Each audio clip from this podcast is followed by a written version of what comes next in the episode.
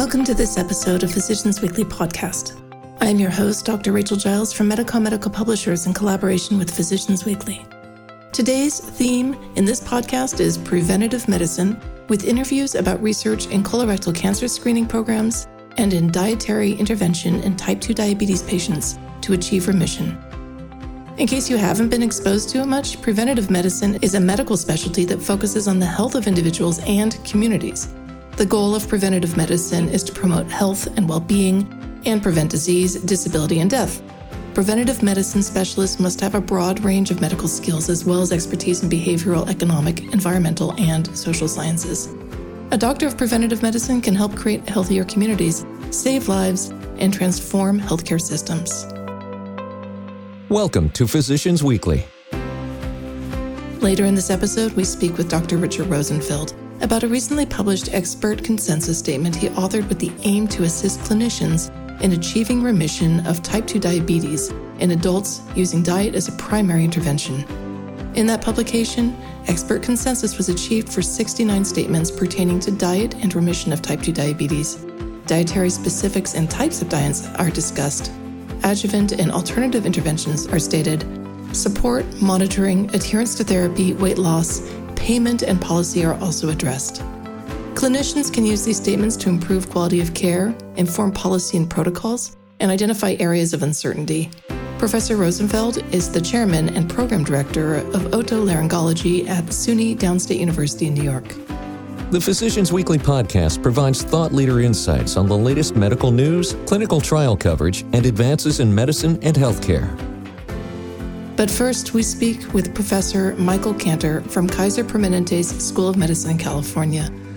He has oversight of the quality of care responsible by 22,000 physicians to 12.2 million patients within the healthcare system nationally, and was responsible for the development of the organization's national quality strategy. He works to significantly improve key clinical quality metrics, including cancer screenings, blood pressure control, and tobacco cessation. As you probably know, colonoscopy has played a pivotal role in the declining U.S. incidence of colorectal cancer in persons older than 50 years, observed over the last two decades. Physicians Weekly senior editor Marta Kelly speaks with Professor Kanter about his quote, moonshot vision, end quote, of reducing mortality from colorectal cancer by 50% in 10 years by improving the quality metrics in colorectal cancer screening programs. Enjoy listening. Hello. Today uh, we are here with Dr. Michael H. Kanter, Chair and Professor of Clinical Science at Kaiser Permanente's Bernard J. Tyson School of Medicine. Welcome. Welcome. Thank you. Nice to be here. Today we're going to discuss uh, Beyond Screening, a, an interim report and analysis of multimodal initiative to decrease colon cancer mortality. Can you tell me how you decided to to begin this study and you know what needs existed for your research? Yeah, no, I'd be delighted to. And uh, this is more of a quality improvement project. So we have been looking at colon cancer and other cancers and looking at screening rates and sometimes looking at other uh, pieces of quality, but came up with the idea of looking at a common cancer, which we think is largely treatable and curable if caught early, and wanted to look at the thing from stem to stern in terms of what could we do now using current known evidence to decrease mortality rate. And so, and we sort of scan the environment and we saw a few places that would look at sort of more unusual cancers and, and try an approach similar, but tended to be based more on new technology, finding new drugs. This was different philosophy, and we were measuring population based mortality rates rather than five year survival rates, which is the more common way of, of looking at cancer mortality. So, uh, quality improvement, and we thought there was an opportunity here based on our knowledge of colon cancer. So I hope that makes sense to your listeners. Can you briefly explain what you and your colleagues set out to determine with the study and how you went about doing so, how it was conducted? Well, this was uh, again, quality improvement, we set a goal of a 50% reduction in mortality over 10 years. That was a, an aspirational goal, but one we were serious about um, going for. We called it a moonshot goal, and the numbers were somewhat arbitrary on how we uh, arrived at that. It was me and Dr. Schottinger, who's uh, one of the authors on the paper, sort of making an educated guess as what might be achievable. And then we started a, a region wide initiative to basically uh, use pretty much any means that seem practical to reduce mortality rate in a systematic fashion. And from a science point of view, there wasn't a control group. We didn't withhold some of our members back. So uh, that creates some limitations on the interpretation of what we did, but we were able to show a sizable uh, drop in mortality over a seven year period.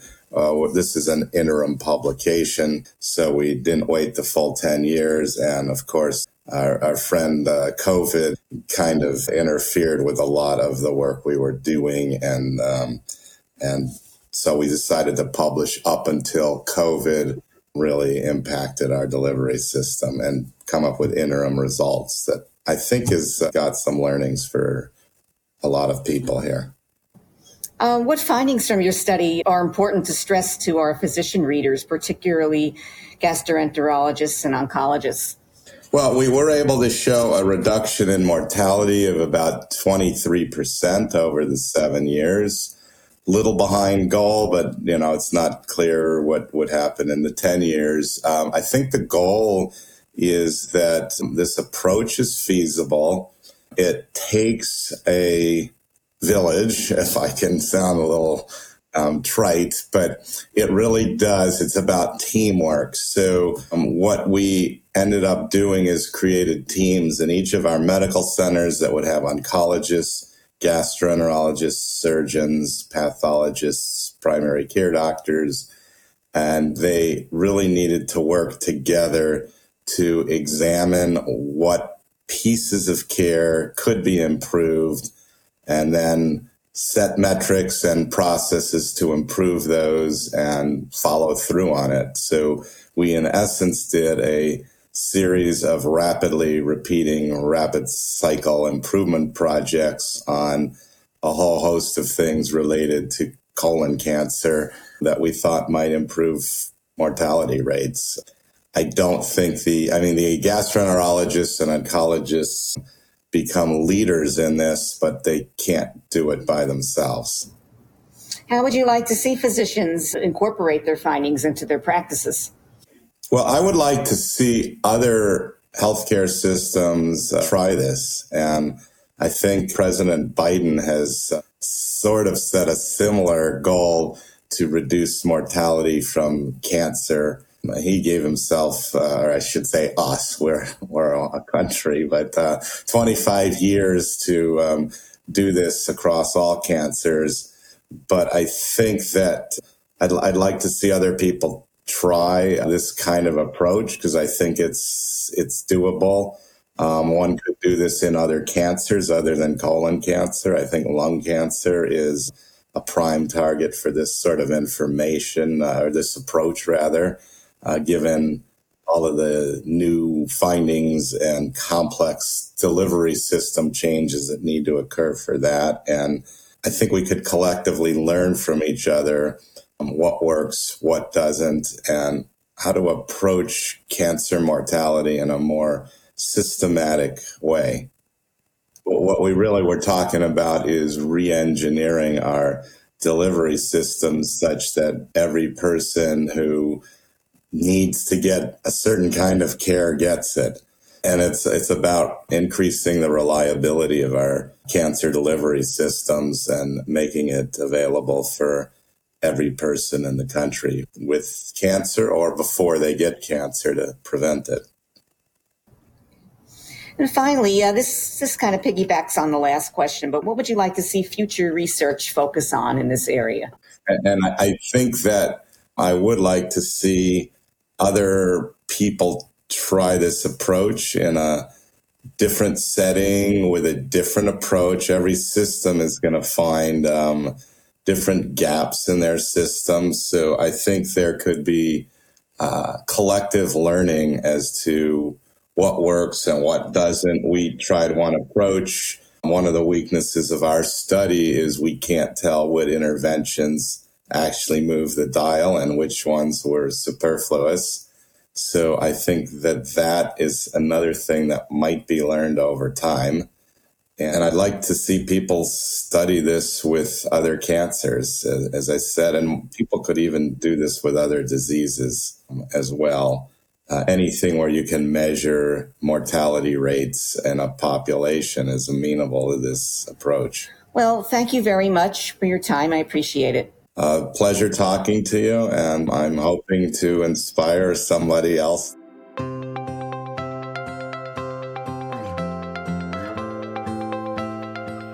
Hello, today I'm here with Dr. Richard Rosenfeld. He's a senior liaison for Medical Society Relations at the American College of Lifestyle Medicine.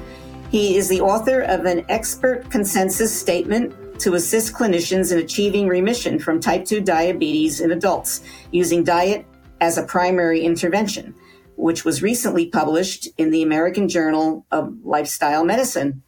Welcome. Thank you. What makes this topic using remission of type 2 diabetes using diet as a primary intervention? What needs existed? The need is simply the incredibly rising prevalence of diabetes in US adults. It's currently about one in seven, mm. which is up from one in 10, 20 years ago. And of these, about 25% of folks don't even know they have it. And of course, diabetes can lead to blindness, kidney disease, heart disease, circulatory issues, uh, even worse than COVID outcomes and, and poor quality of life. And the key reason behind this is whereas optimal nutrition has always been part of management, often called medical nutrition therapy, it's usually sort of secondary to other things such as medications, bariatric surgery, or weight loss. But we're putting it up here for the first time as a primary way to achieve remission. Can you briefly explain what you and your colleagues uh, set out to determine with the study and uh, how you went about doing so?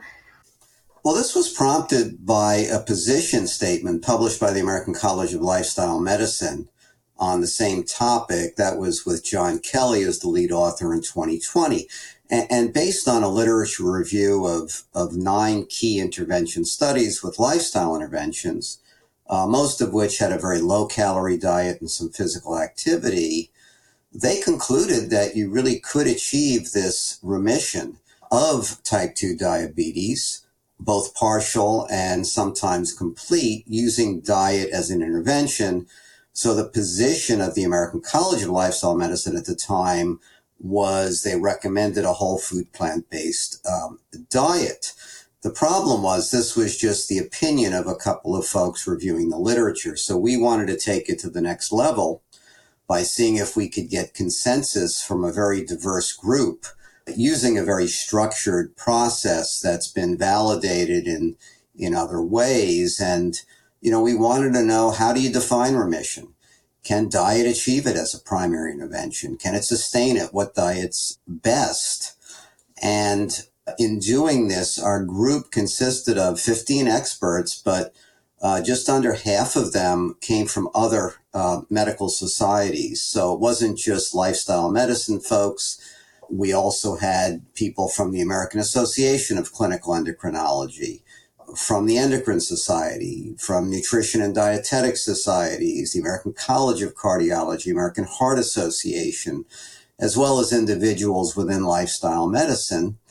And starting with a, a fairly extensive evidence review, that landed us with 18 randomized trials, nine randomized trials, uh, including some of the major studies, the direct study, the counterpoint study, the look ahead trial, plus some observational studies, systematic reviews, and position statements. That was the starting point to formulate statements and see if we could reach consensus.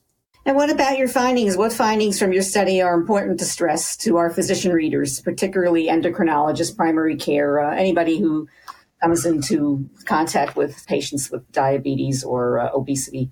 Well, as, uh, I think the findings are important to all stakeholders, but of particular relevance to endocrinologists because uh, they were involved in the process. And ultimately, the final paper was endorsed by the American Association of Clinical Endocrinology, and it was co sponsored by the Endocrine Society. We achieved consensus. And by consensus, what I mean is that using a nine point scale on levels of agreement from one to nine, when people responded in a Delphi survey uh, via the internet, to achieve consensus, the average of all 15 respondents had to be seven or higher, nine being the highest level of consensus. And there had to be only one or fewer outliers, meaning at most one person was a naysayer in that they were two points from the mean. So consensus is a, a pretty tight. And to my amazement, we achieved consensus on 69 statements. To get this group to agree was incredible. The key ones, I think, particularly for endocrinologists, are that we defined remission of type 2 diabetes as normal glycemic measures. So the hemoglobin A1C and fasting glucose had to be normal for three months with no surgery devices or active pharmacologic therapy. We later agreed to be consistent with the new ADA uh, definition in diabetes care in 2021, which sets the hemoglobin A1C at 6.5 uh, as opposed to the normal level. So that's remission. And I think one of the most important consensus statements was that diet as a primary intervention the main management tool can achieve remission in many adults with type 2 diabetes. I, I, think that's a very novel and probably the most important finding that this group could agree on that. Uh, it's related to the intensity of the intervention. So some of the, the less intense caloric reductions and things didn't seem to work as well. But you can get your, your calorie intake down a number of ways by reducing energy density, volume, portion, food size, or, or combining these approaches. And how would you like to see physicians, again, and endocrinologists specifically, incorporate your findings into their practices? Well, our, our goal here was to reach consensus, not to make recommendations, which is more the peer review of a clinical practice guideline. But I think based on the consensus, to me, the, the bottom line is there's a remarkably empowering message here for patients and providers that you can achieve remission of diabetes just with diet. I, I mean, that's incredibly empowering, I think, for patients. The diet should emphasize unrefined carbohydrates and probably a whole food plant based diet is best. We did agree on that. And, you know, it's most effective in the sense of a, a somewhat low fat, whole food plant based diets or the DASH diet for uh, hypertension or the Mediterranean diet. You know, by whole food plant based, we're talking about primarily vegetables, fruits, legumes, nuts, seeds, whole complex carbohydrates.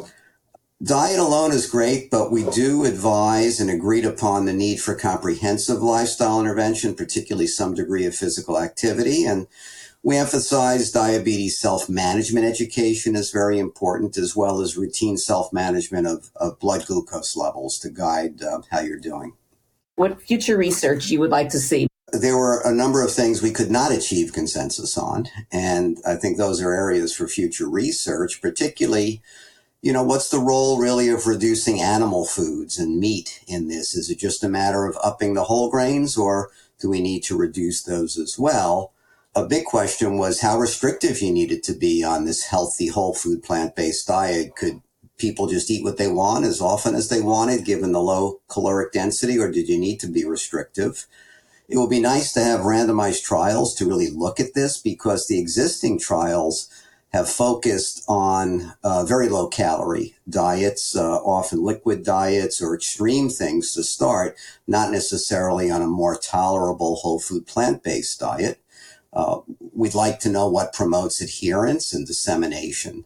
But I, you know, I think the bottom line from our work is that you can achieve remission in many adults.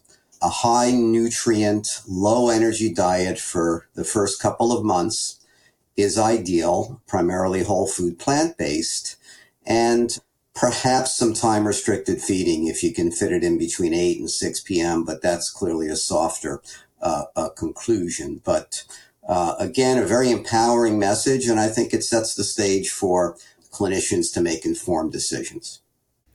Well, thank you very much. This has been very informative. Thank you for listening to this episode of Physicians Weekly Podcast. Stay safe and stay healthy. Physicians Weekly is produced in collaboration with Medicom Medical Publishers and Physicians Weekly.